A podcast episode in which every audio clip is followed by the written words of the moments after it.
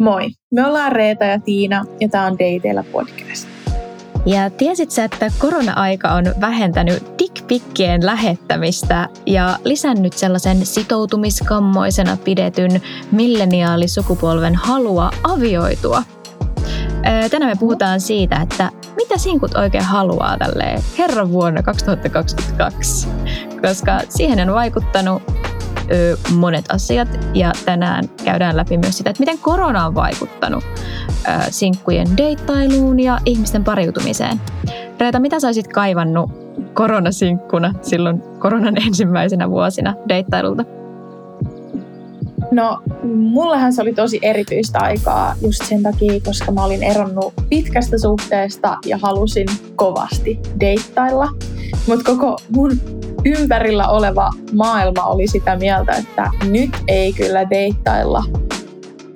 Nyt pysytään kotona ja, ja tota, nähdään vaan ihmisiä, joiden kanssa asutaan tai tehdään vaikka töitä. Että tota, joo, maailma ei ollut hirveän vastaanottavainen näille mun deit- deittailutoiveille. Niin olisin kaivannut sellaista, sellaista turvallista tilaa deittailla. Mutta joo, Kyllä, keksin, keksin keinot tähän. Kyllä hätäkeinot keksii. Kyllä, kyllä. Mä olin jotenkin sille onnellisessa asemassa siinä mielessä, että mä olin ehtinyt jo deittailla ja mä olin aika tyytyväinen.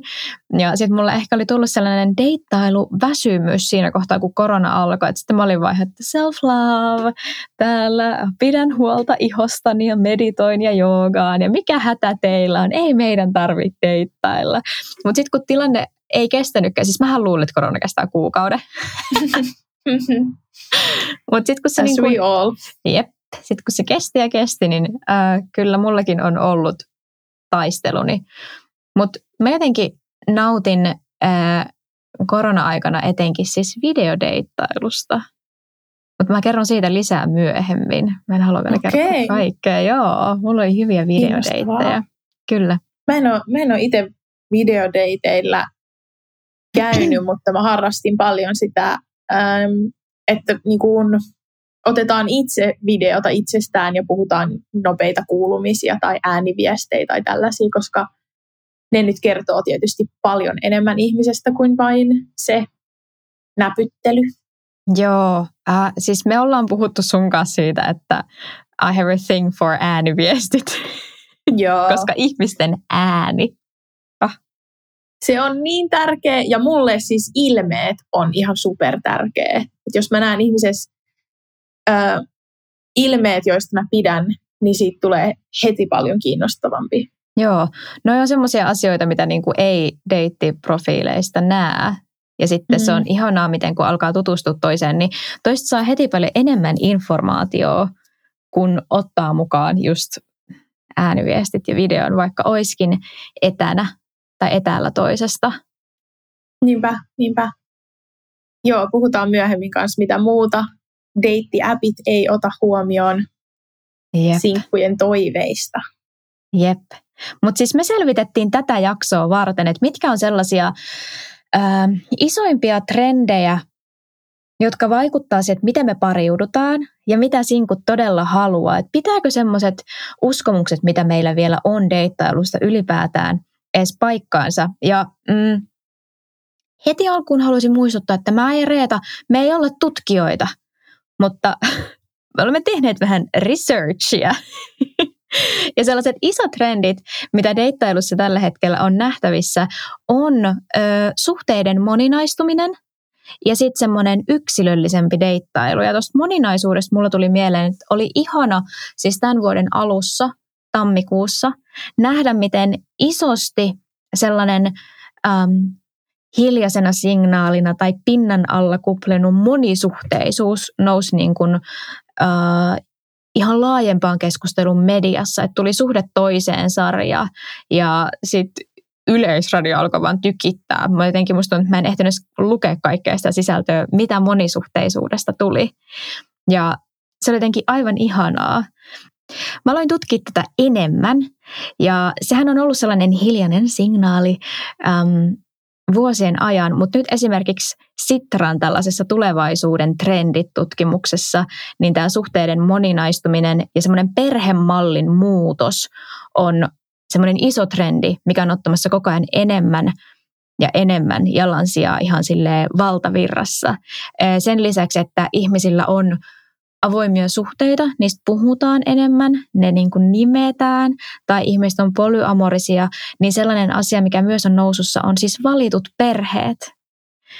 Ja se oli mun mielestä jotenkin tosi ihana lukea siitä, koska itse jotenkin on jo vuosia ajatellut ystävyyttä ja kumppanuutta ja perheitä ehkä eri tavalla, mitä, mitä vielä normit antaa meidän ymmärtää. Että semmoinen ydinperhemalliajattelu ei ole ikinä ollut itselle semmoinen ajatus, että mä haluaisin just sen miehen ja lapsen ja se on se tavoite, vaan mä jotenkin näen, että, että ystävät voi olla mun perhe.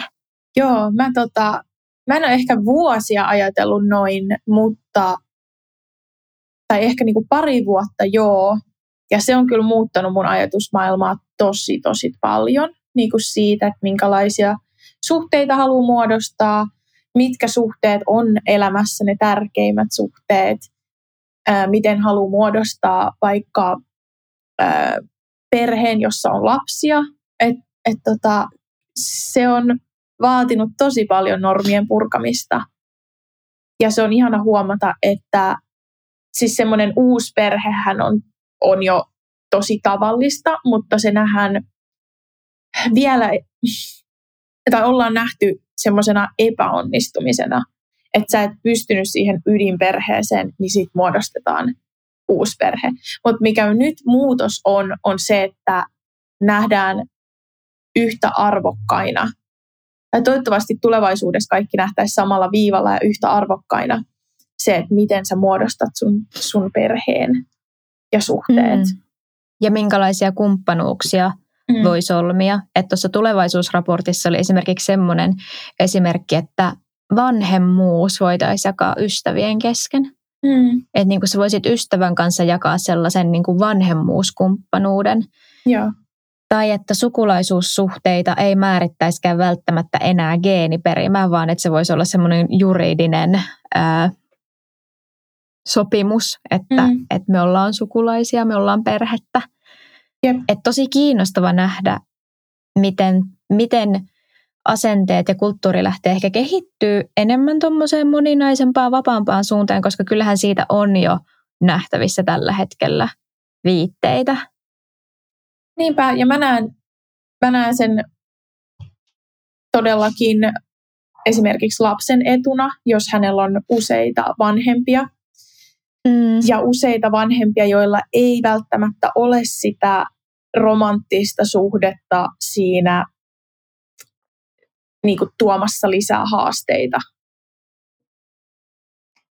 Mä jopa näen sen, jos oikein miettii, niin aika absurdina, että sit, sitä oletusta, että perheitä perustetaan sen mukaan, kehen on vaikka fyysisesti kiinnostunut ja seksuaalisesti viehättynyt.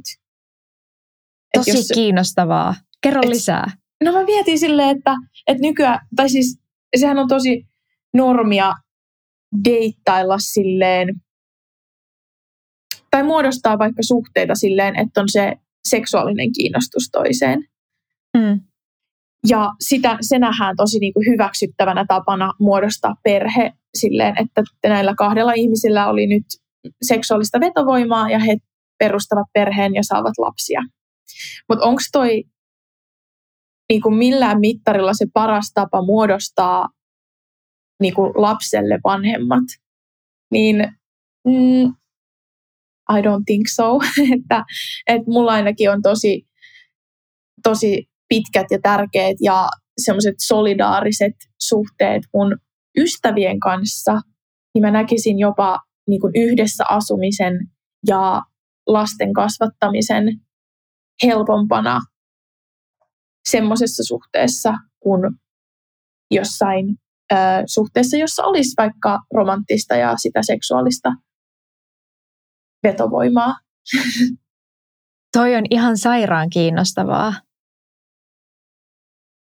Toi on tosi kiinnostavaa, koska mä en itse, mulla on semmoinen ajatus, että mä en halua lapsia, mutta mulla on jotenkin hirveän vahvana samaan aikaan sellainen ajatus, että mä tulen varmasti olemaan tärkeä aikuinen lapsi joillekin lapsille. Mm. Että niin kun haluaa olla semmoisen tärkeän ja turvallisen aikuisen roolissa, vaikka ne lapset ei olisikaan omia. Joo. Niin, koska ja... eihän se lapsi tarvii sitä romanttista suhdetta niin kuin niin. vanhempien välille tai niin kuin huoltajien välille. Niin. Vaan se tarvitsee jotenkin... näitä tärkeitä aikuisia. Turvallisia aikuisia. Jotenkin niin. ajattelisin, että se kaikki voittaa siinä, jos lapsella on vaan mahdollisimman paljon turvallisia mm. aikuisia ja esimerkkejä ja niin kuin semmoisia turvaihmisiä Niinpä. elämässään. Ja se on jotenkin mun mielestä hirveän um, viime aikoina tullut ihana ajatus, että okei, että mun ei tarvii haluta omia lapsia, mutta mä voin silti olla niin kuin tärkeä ja läheinen aikuinen, esimerkiksi vaikka mun siskon lapsille. Mm. Ja sehän on ihan älyttömän iso voimavara niin kuin hänelle ja hänen lapsille ja, ja Kyllä. sulle. Silleen. Kyllä. Mm. Ja sitten tuommoinen moninaistuminen näkyy suhdemallien lisäksi myös just seksuaalisuudessa ja sukupuolessa, että niin kun, äh, ihmisillä on enemmän tilaa tutkia sitä omaa seksuaalista suuntautumista ja yhä isompi joukko osaa ajatella sen sellaisen dikotomian, binäärin ulkopuolelta, mm. mikä on jotenkin äh, ihanaa. Mä itse, tämä on nyt ihan tämmöistä minä havainnoin maailmaa, en ole lukenut tilastoja, mutta musta tuntuu, että niinku naisilla on ehkä enemmän tilaa, jos puhutaan tälle miehistä mies-naisjaottelulla, niin naisilla on ollut enemmän tilaa tutkia sitä omaa seksuaalisuutta ja, ja niin kuin pohtia sitä, mutta mä ootan sitä, että miehillä olisi sama tila tutkia mm. Joo. omaa seksuaalisuuttaan. Niin.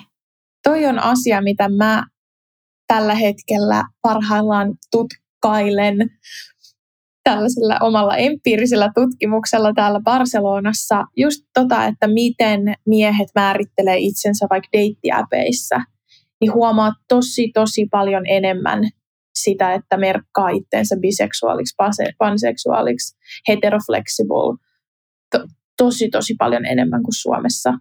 Niin se on mun mielestä tosi kiinnostavaa ja, ja, ja, ja jotenkin koen, että täällä on ehkä enemmän tilaa olla myös semmoinen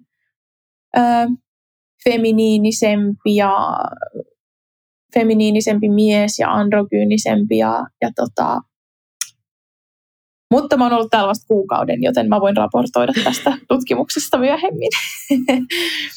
Mutta siis ihan tosi kiinnostavaa. Joo. Tosi kiinnostavaa kyllä mäkin olen niinku tämmöistä empiiristä kansainvälistä tutkimusta tehnyt reissuillani ja huomannut sen, että kyllä tämmöisissä niinku isoissa Keski-Euroopan kaupungeissa just deittailukulttuuri on ollut niin pidempään olemassa. Ja sen myötä just ehkä sen oman seksuaalisuuden tutkiminen ja ilmaisu ja sukupuolen tutkiminen ja ilmaisu on vapaampaa, mitä vielä meillä täällä pohjoisessa, mutta kyllä mä mm. niin kuin näen täälläkin sitä sellaista mallien muutosta ja laajenemista. Kyllä. Kyllä, hiljaista liikehdintää on havaittavissa.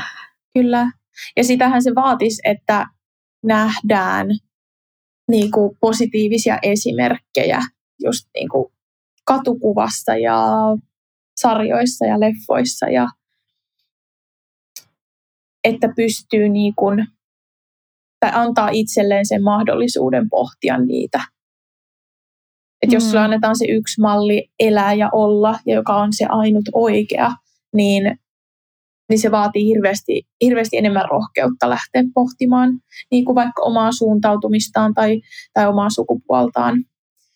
Mm. Mutta joo, Kyllä. mun mielestä just tuommoinen niin kahtia jakaminen on ihmisen tai ihmisyyden ihan järkyttävää yksinkertaistamista. Ja se näkyy tosi monissa asioissa, just niin kuin sukupuolessa, seksuaalisessa suuntautumisessa. Monesti on kuullut jopa sitä, että no, et, et, niin kuin, et, et ei, ei kukaan ole oikeasti vaikka biseksuaali, vaan on hetero tai homo. Niin kuin, Joo, siis varsinkin miehillä. Ja sitten se on siis aina sillä tavalla, että, että niin kun, ö, jos sä oot biseksuaalimies, niin sä oot oikeasti homo. Ja sitten jos sä oot biseksuaalinainen, niin sit sä kuitenkin tykkäät enemmän miehistä. Sitten se niinku aina kallistuu siihen, että kyllä miehen kanssa oleva seksi on Mm. jotenkin oikeampaa ja todellisempaa seksiä. Ja se Joo. on jotenkin... Se on, se on misogynististä. Miso, joo. Naisvihamielistä. Misogy- misogynististä. Vaikea sana. Just toi ihmisten yksinkertaistava dikotomia, niin sehän on va- vallannut tai siis jyllännyt vuosisatoja meidän kulttuuriset. On miehet ja naiset. Ää, naisissa on sitten niinku vaimot ja huorat ja, Mm-hmm. ja on, et on vaan joko tai eikä mitään siltä väliltä, vaikka ihminen, ihmisen luonto on niin villi ja moninainen ja alati muuttuva ja versoileva, että se on niin ihmisen yksinkertaistamista ja typistämistä, että ajatellaan, että on vaan kaksi vaihtoehtoa, Mm. on vaan ääripäät, kun siihen välillekin voi asettua. Ja tuommoisen niin kuin moninaistumisen ja vapautumisen myötä yksi iso trendi, mikä tällä hetkellä on nähtävissä, on se, että deittailu on koko ajan yksilöllisempää. Ihmiset osaa tällä hetkellä, tällä kultaisella 20-luvulla sanottaa paljon rohkeammin ja vapaammin sitä, mitä ne haluaa deittailulta. Kyllä. Ja niin kuin esimerkiksi just ajatella, että jos on vaikka tietynlaista seksiä, mitä haluaa, mitä ei omasta suhteesta saa, niin sitten suhteen voi avata ja sitten osaa sitä, että no mä haluan tällaista seksiä, mä haluan tällaisen suhteen. Tai sitten jos sä oot sinkku, niin sä voit deittailla kevyemmin ja sulla voi olla erilaisia tärkeitä suhteita sen sijaan, että sä kiinnittyisit vain yhteen, yhteen ihmiseen ja olisit siinä, toteuttaisit sitä monogamia normia. Ja mä jotenkin itse näen, mä oon nyt 27 ja mä muistan, kun mä olin 20, niin jotenkin silloin oli vielä vähän noloa olla Tinderissä, tiedätkö? Et ei, se oli jotenkin vähän se, että no mä nyt haluaisin täältä kesäromanssin, mutta sitä ei oikein niin kuin voinut vielä sanoa, että jotenkin tämä muutos, mitä Suomessakin on näkynyt tässä seitsemän vuoden aikana, on ihan älytön. Mm. Niin on. Ja tota, niin kuin mikä noihin dikotomioihin tulee, niin mitä silloin kaksikymppisenä itsekin ajatteli, että, että on joko sinkku tai suhteessa. Että on ne kaksi. Joo, Tai sitten etsii sitä rakkaussuhdetta, sitä parisuhdetta tai yhden illan juttuja. Ja näähän on niinku ääripäitä, eikä pystynyt itsekään ajattelemaan, mitä siinä välissä voi olla, koska ei ollut niitä sanoja samalla lailla kuin tänä ei ollut päivänä on. tietoa. Jep. Ja sitten tuosta romanttisesta suhteesta ja yhden illan jutuista mulla tulee mieleen jotenkin se, että et niinku, miten sekin jaottelu oli niin karkea, että romanttinen suhde on se, missä susta välitetään ja sus, su, susta, sua arvostetaan ja kunnioitetaan ja pidetään ihmisenä. Ja sitten yhden illan jutut on vähän mitä on. Mm. Että no ei se välttämättä sit enää vastaa mun viesteihin ja no ei siinä tarvitse käyttäytyä hyvin. Mikä on jotenkin aivan absurdi ajatus, että kyllähän niin kuin vaikka se olisi kuinka yhden illan juttu, niin sun pitää kohdella toista ihmistä niin kuin ihmisenä. Mm. Todellakin, että niinku se, on, se on ihmissuhde siinä missä tahansa muu, muutkin, eikä sitä määritellä, että onko se jotenkin kevyempi eli ei tärkeä kuin joku parisuhde, joka on kestänyt vaikka paljon lyhyemmän aikaa. Mm. Mutta edelleen mä huomaan sitä tota ajattelua just semmoisissa asioissa, että itsellä on vaikka jotain pitkäkestoisia suhteita, joissa, joissa on seksiä, joissa tehdään semmoisia quote on quote parisuhdeasioita, niin silti saa kuulla sitä, että miksi te ette ole parisuhteessa, miksi, onks, mihin tämä on menossa, onko tämä menossa siihen, si- siihen sitoutuneeseen monogamiseen suhteeseen. Ja Joo, ei ja ole. sitten se, on vasta, sit se on vasta arvokas, kun se on Niin. niin. Kuin monogaminen sitoutunut suhde. Niin. Sitten sen voi esitellä jollekin, sitten saa kutsuja pariskuntana johonkin. Niin kyllä tämä vielä elää, mutta liikehdintä on enemmän siihen suuntaan, että, että puretaan no, tuota normiajattelua. Joo, niin on. Mä oon jotenkin itse hirveän onnellisessa asemassa siinä mielessä, että,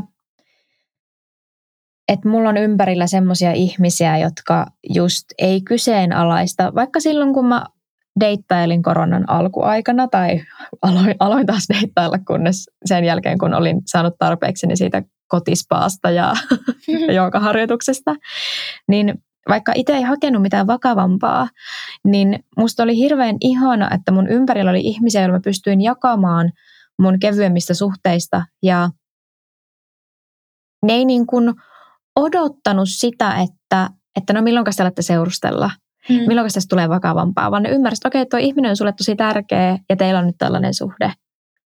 Ja se tuntui ihan hirveän hyvältä, että se oma sosiaalinen ympyrä ei niin kuin painostanut mihinkään suuntaan tai puskenut mihinkään suuntaan tai kyseenalaistanut sitä, että, että huijatko sä nyt tässä ittees jotenkin ja kyllähän sun pitäisi ymmärtää, että se on se sitoutuminen on se, mm. mitä kohti mennään.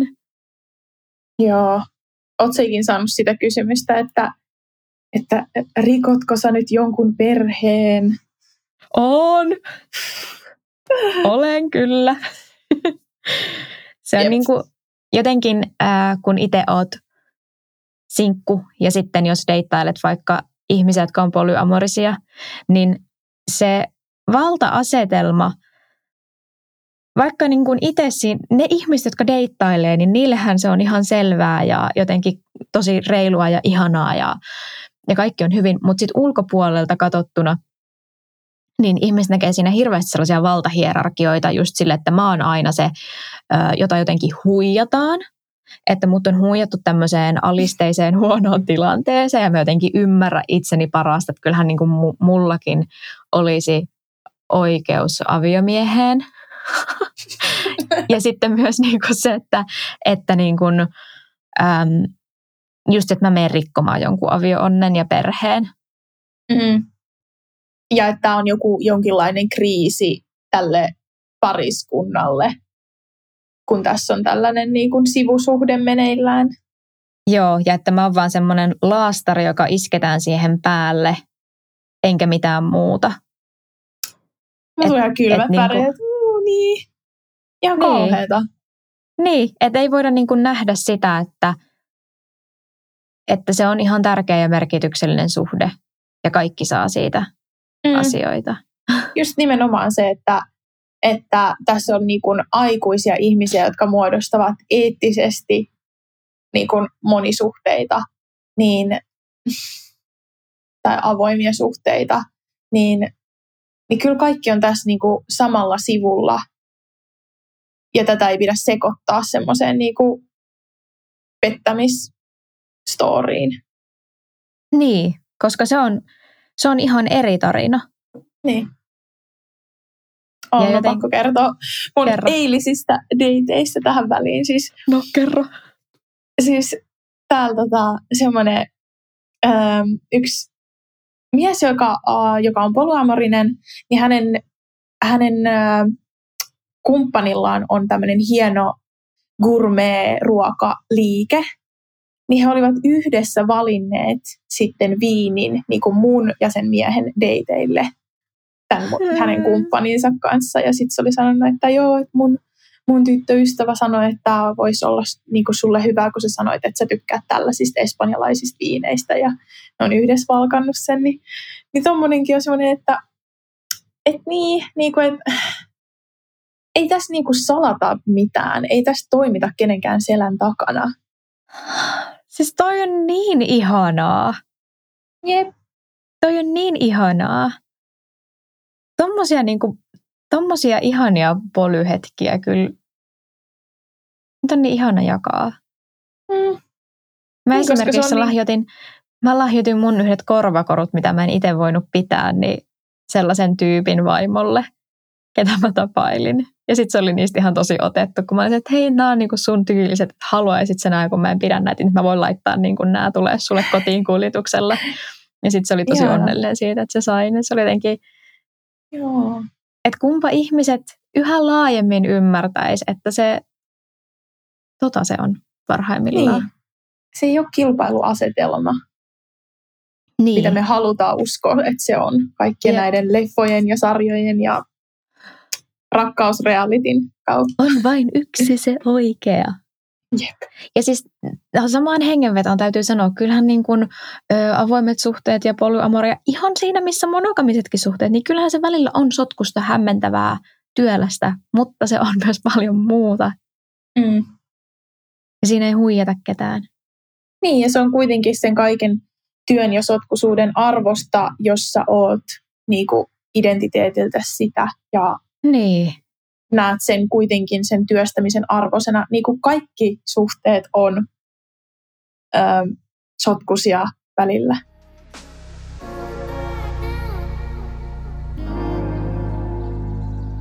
Me ei tätä jaksoa voida käydä läpi puhumatta siitä, miten korona vaikutti meidän deittailuun. Ähm, sitä on vaan ihan mahdotonta ohittaa. Ja mä löysin tällaisen tutkimuksen, ää, jonka, on, jonka johtaja on henkilö nimeltä Helen Fisher. Ja hän on pitkälinjan tutkija ja se on erikoistunut ihmisten välisiin suhteisiin ja seksuaalisuuteen. Ja se esitteli tällaisessa sex and, miten sanotaan, sex, sex and psychology? Mikä? Sex, Sex and Psychology. Yes. Tässä podcastissa tällaisen laajan jenkkitutkimuksen tuloksia tässä tammikuussa 2022. Ja nämä on tehty jenkkiotannalla, mutta minä, hyvin epävirallinen tutkija täällä itse, äm, uskaltaisin esittää sellaisen varovaisen valistuneita arvauksia, että kyllä nämä niin kuin, trendit on nähtävissä myös ihan täällä meillä Euroopassa ja Suomessa, koska mm, kaikkiinhan meihin tämä korona on vaikuttanut.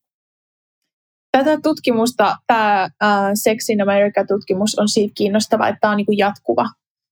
Että tämä, um, mä en tiedä, onko tämä nyt joka vuosittain vai onko tämä vaikka parin vuoden välein. Mm. Mm, every year, joo. Eli tämä vuosittain tämä sama tutkimus tehdään mm, ö, usealle, usealle tuhannelle jenkkisinkulle ja tutkitaan sitä, että miten, miten nämä ö, trendit kehittyy. Ja me ollaan paljon parjattu tässä podissa sitä, miten deittailu on deittiäppien seurauksena aika ulkonäkökeskeistä, mutta onko ulkonäkö sinkuille tällä hetkellä se the main thing? Tutkimuksen mukaan ei, että tämmöisen niin kuin emotional maturity, eli vaikkapa tunneälykkyys tai tunnekypsyys, on nykysinkuille koko ajan tärkeämpää ja tärkeämpää, ja tämä on ilmeisesti ensimmäinen vuosi, ähm, tämä 2021, jolloin tämä tunneälykkyys ylittää ulkonäkö, ulkonäkötoiveet. Ja, eli näihin kuuluu esimerkiksi semmoinen avarakatseisuus, avoimuus, tasa-arvo ja ihmisoikeus. Ää, asiat on koko ajan tärkeämpiä ja tärkeämpiä myös deittailuskenessä. Eli halutaan ihmisiä, halutaan tavalla ihmisiä, jotka jakaa saman, saman arvomaailman. Ja sehän myös ennustaa ää, suhteen kestävyyttä myös. Niin tota, tämä on siinä mielessä kiinnostavaa, että mä toivoisin, että myös deittiäpit lähtis muovautumaan enemmän tähän niin kuin emotionaaliseen puoleen, koska se on selkeästi sinkuille sitä ulkonäköä ja niitä kuvia tärkeämpää. Mutta on kiinnostava nähdä, että miten tämä otetaan huomioon deittiäpeissä tulevaisuudessa. Toi on tosi kiinnostavaa. Kyllähän nyt on jo nähtävissä, siis mä aina nauran niille kaikille meemeille, jotka on silleen, että kun mä deittailen 30-vuotiaana, niin mua kiinnostaa, että minkälaiset traumat on vaikuttanut sun kiintymyssuhdemalleihin ja miten sä aiot projisoida niitä tässä suhteessa. Et musta tuntuu, että ihmissuhteista ja seksuaalisuudesta keskustellaan koko ajan enemmän, niin ihmisillä on myös enemmän kykyä hahmottaa sitä, että mitkä asiat on oikeasti tärkeitä, Mm.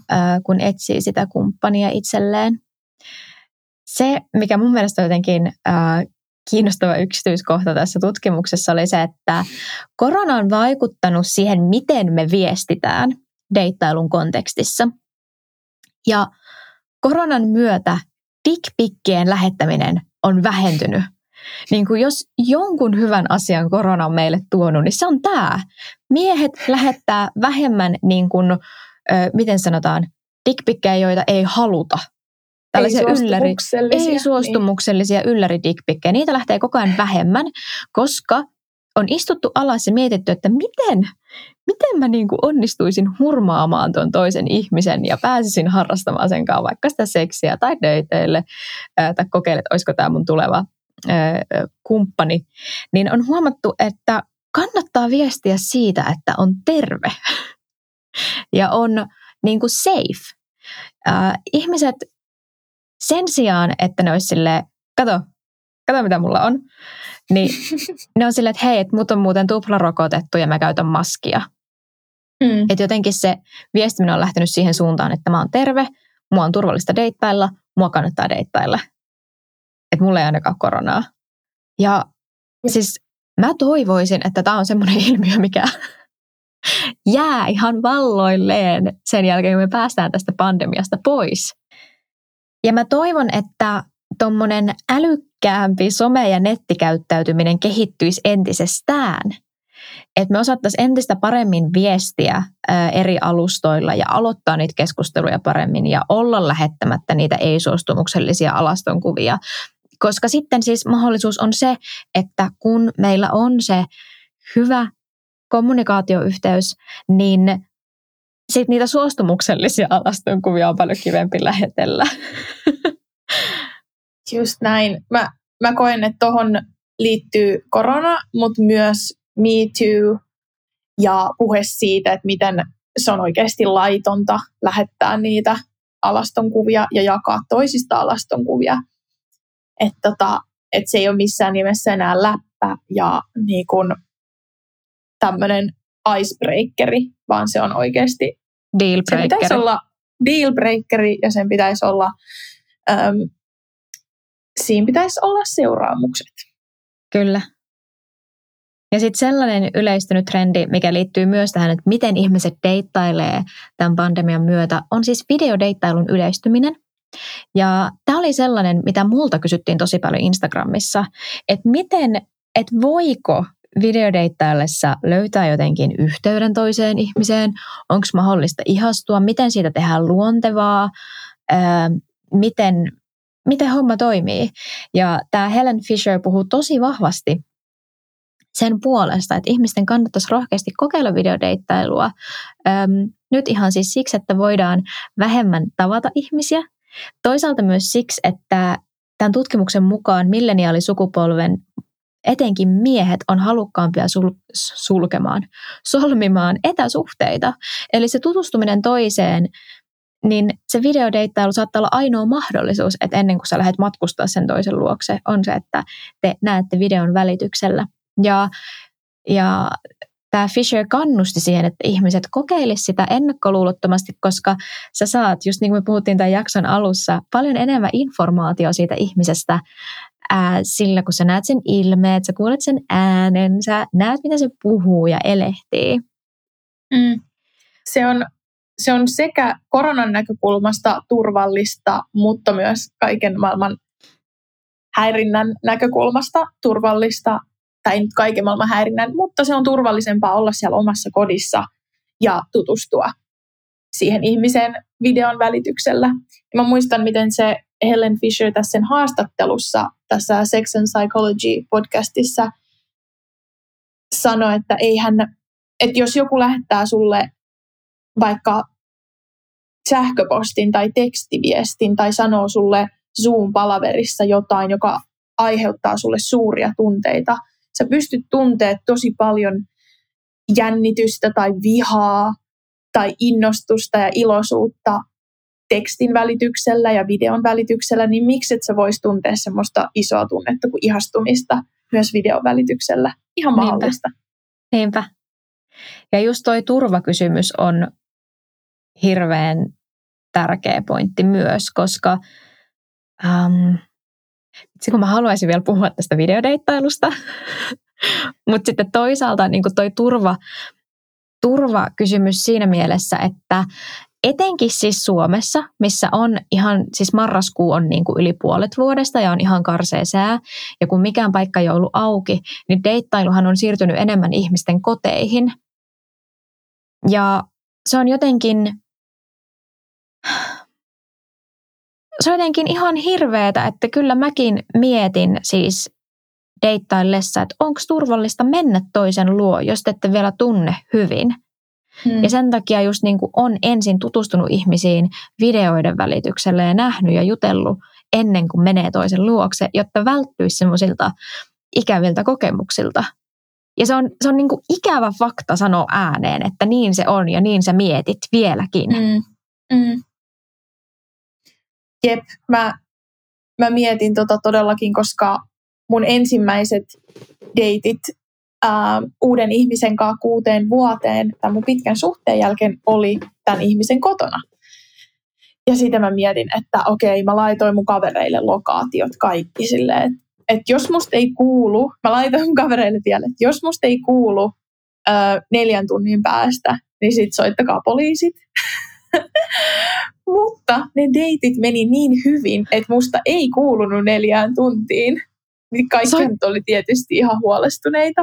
Niin. Ja po- pommitti mua, mutta sitten mä tajusin niin katsoa kelloa ja laittaa kaikille, että joo, joo, hyvin menee, hyvin menee.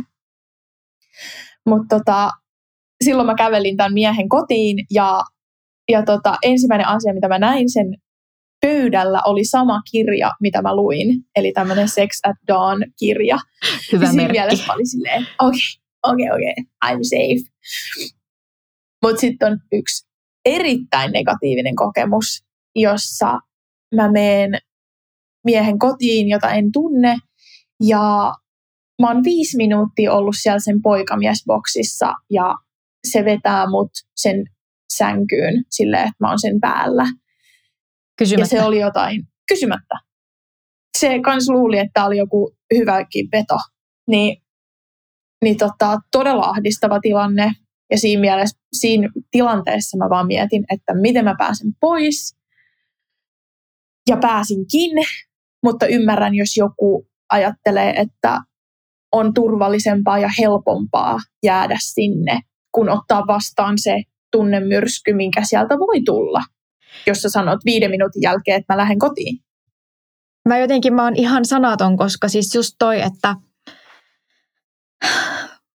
Siis se, tää, tää, just tämä on se syy, minkä takia esimerkiksi mä haluan opiskella seksuaalikasvattajaksi, miksi mä teen tätä podcastia, jotta ihmisillä olisi parempia taitoja kohdata toisiaan. Ja, ja niin kuin, mä tässä kohtaa en edes sano, että kommunikoida rajoistaan, vaan kunnioittaa toisten rajoja, koska, koska jotenkin Mä voin niin samaistua tohon, että jos joku tekee jotain tuommoista yllättävää, niin sit voi olla tosi pelottavaa asettaa niitä rajoja, koska sä et tiedä, kun sä et tunne vielä sitä toista ihmistä, sä et tiedä, miten se reagoi, sä et tiedä, miten sä pääset pois tuosta tilanteesta.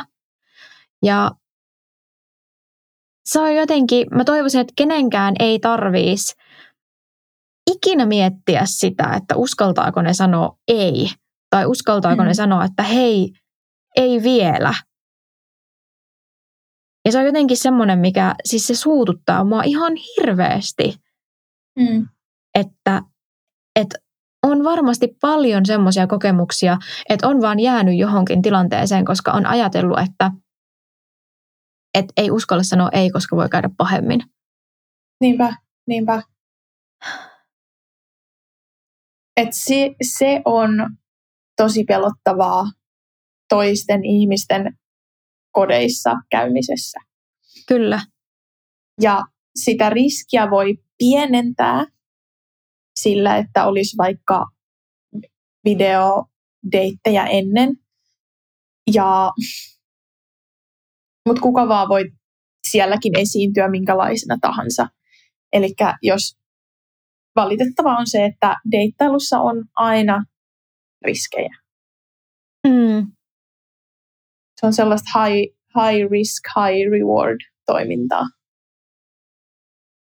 Koska meillä ei ole vielä tarpeeksi ehkä niitä taitoja kunnioittaa muita ja tai kaikilla ei ole. Niin, mutta ehkä samaa hengenvetoa nyt, kun ollaan opetettu, opetettu tämmöisiä turvataitoja, jolla minimoida riskejä, niin haluan myös kertoa sen, että, että niin kun, onhan se myös ihanaa. Onhan se myös on, kivaa. On, on. Videodeittailu voi olla ihan sairaan niin kuin kutkuttavaa ja kuumaa. Ja toisen ihmisen luoksen meneminen voi olla ihan sairaan kutkuttavaa ja innostavaa ja jännittävää. Vaikka itselläkin on ollut, ollut kyllä valitettavasti myös pari ikävää kokemusta siitä, että on mennyt jonkun luokse. Mutta onneksi on osannut asettaa rajoja niissä mm. hetkissä.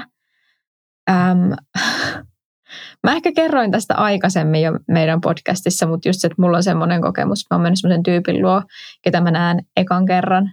Ja sitten me aletaan harrastaa seksiä ja sitten se kysymättä mitään lyö mua. Toi on ihan järkyttävää. Ja, ja sitten mä oon silleen, että hei wow, että ethän sä niin kuin noin voi tehdä. Ja sitten se on silleen, että miksi sä oot noin herkkä, sä nyt vähän pilaat tunnelmaa. Ja sitten niin. niin sille, että kuka tässä pilaa tunnelmaa ja niin kuin kaiken. Että en ainakaan mm. minä. Ja jotenkin... Yep.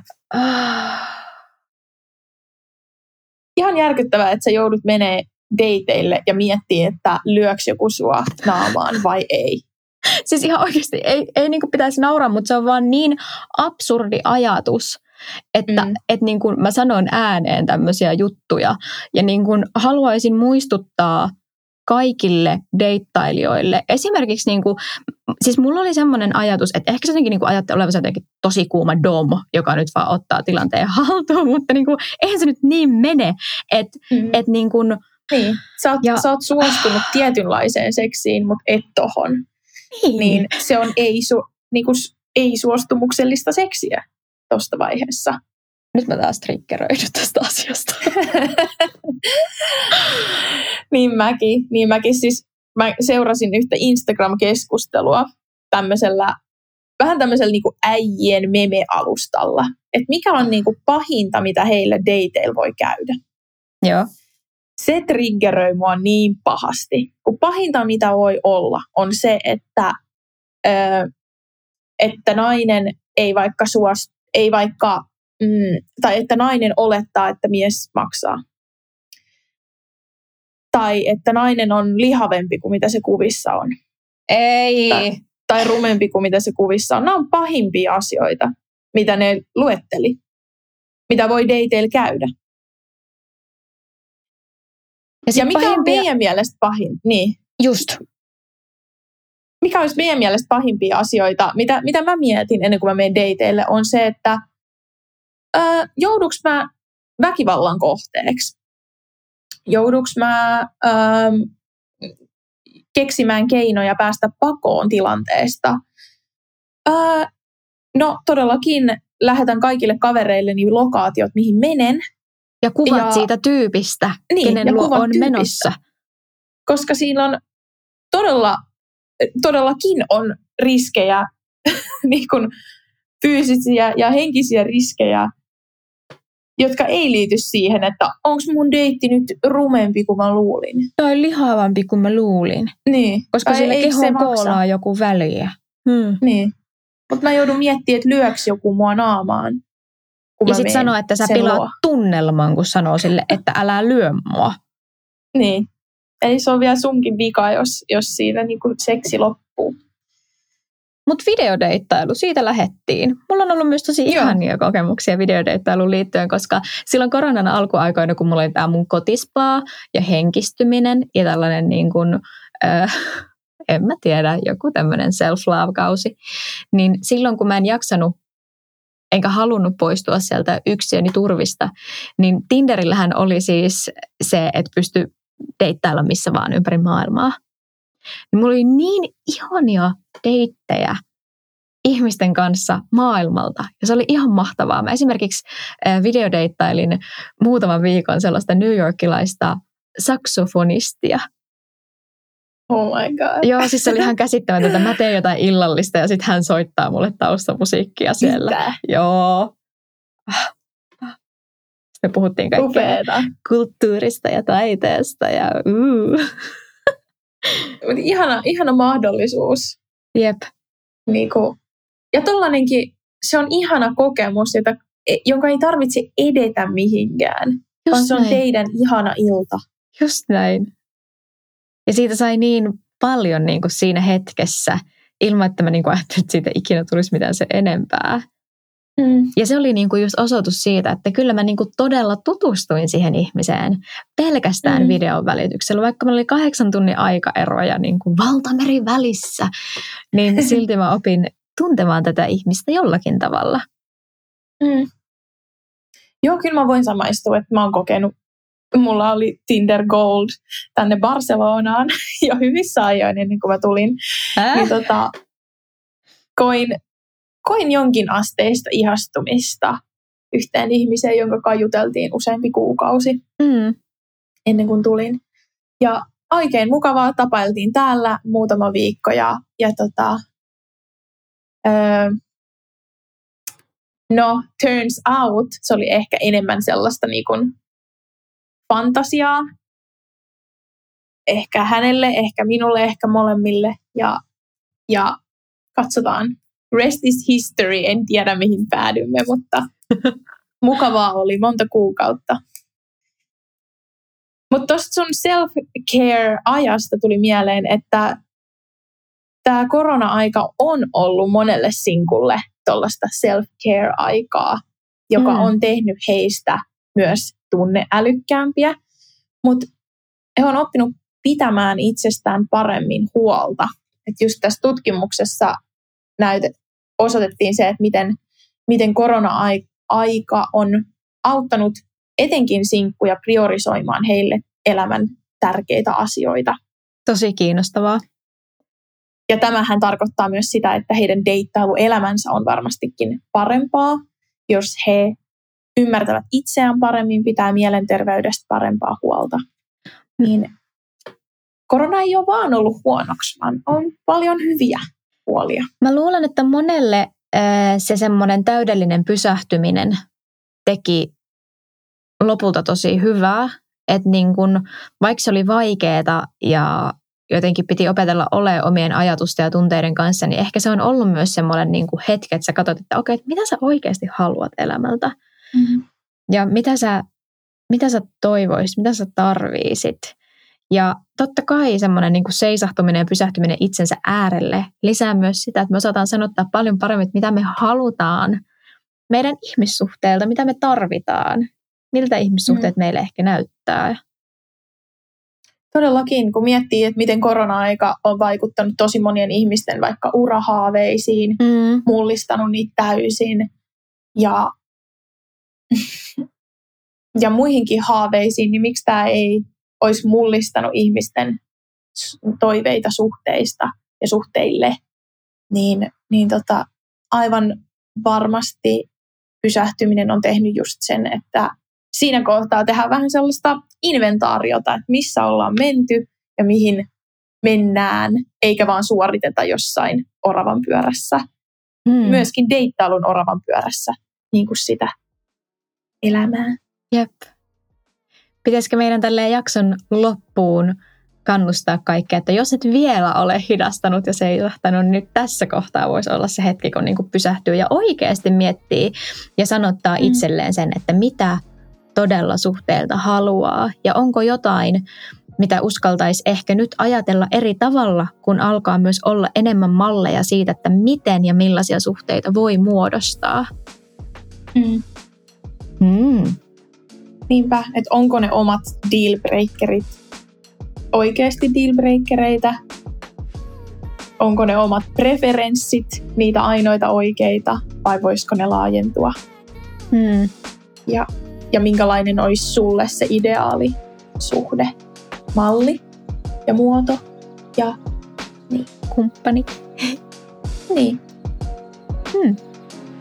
Ja koska me puhuttiin tässä jaksossa jonkin verran monisuhteisuudesta, niin ei me voida lopettaa tätä jaksoa ilman, että me vinkataan monisuhteellista podista, joka löytyy esimerkiksi Spotifysta. Se on The Good Sex Companyn toinen podcast, joka on omistettu kokonaan monisuhteisuudelle ja erilaisille suhdemuodoille. Ja samasta aiheesta paljon infoa löytyy myös meidän Instasta, The Good Sex Company. Ja sieltä toki myös meidän deittailuvinkkejä ja ihmissuhteisiin liittyvää pohdintaa. Ja meidät löytää Instasta että Tiina Svensk ja Reeta Rautavirta. Kiva, kun olit meidän kanssa deiteillä. Ja nähdään taas ensi viikolla. Ensi viikolla, moi! Heippa!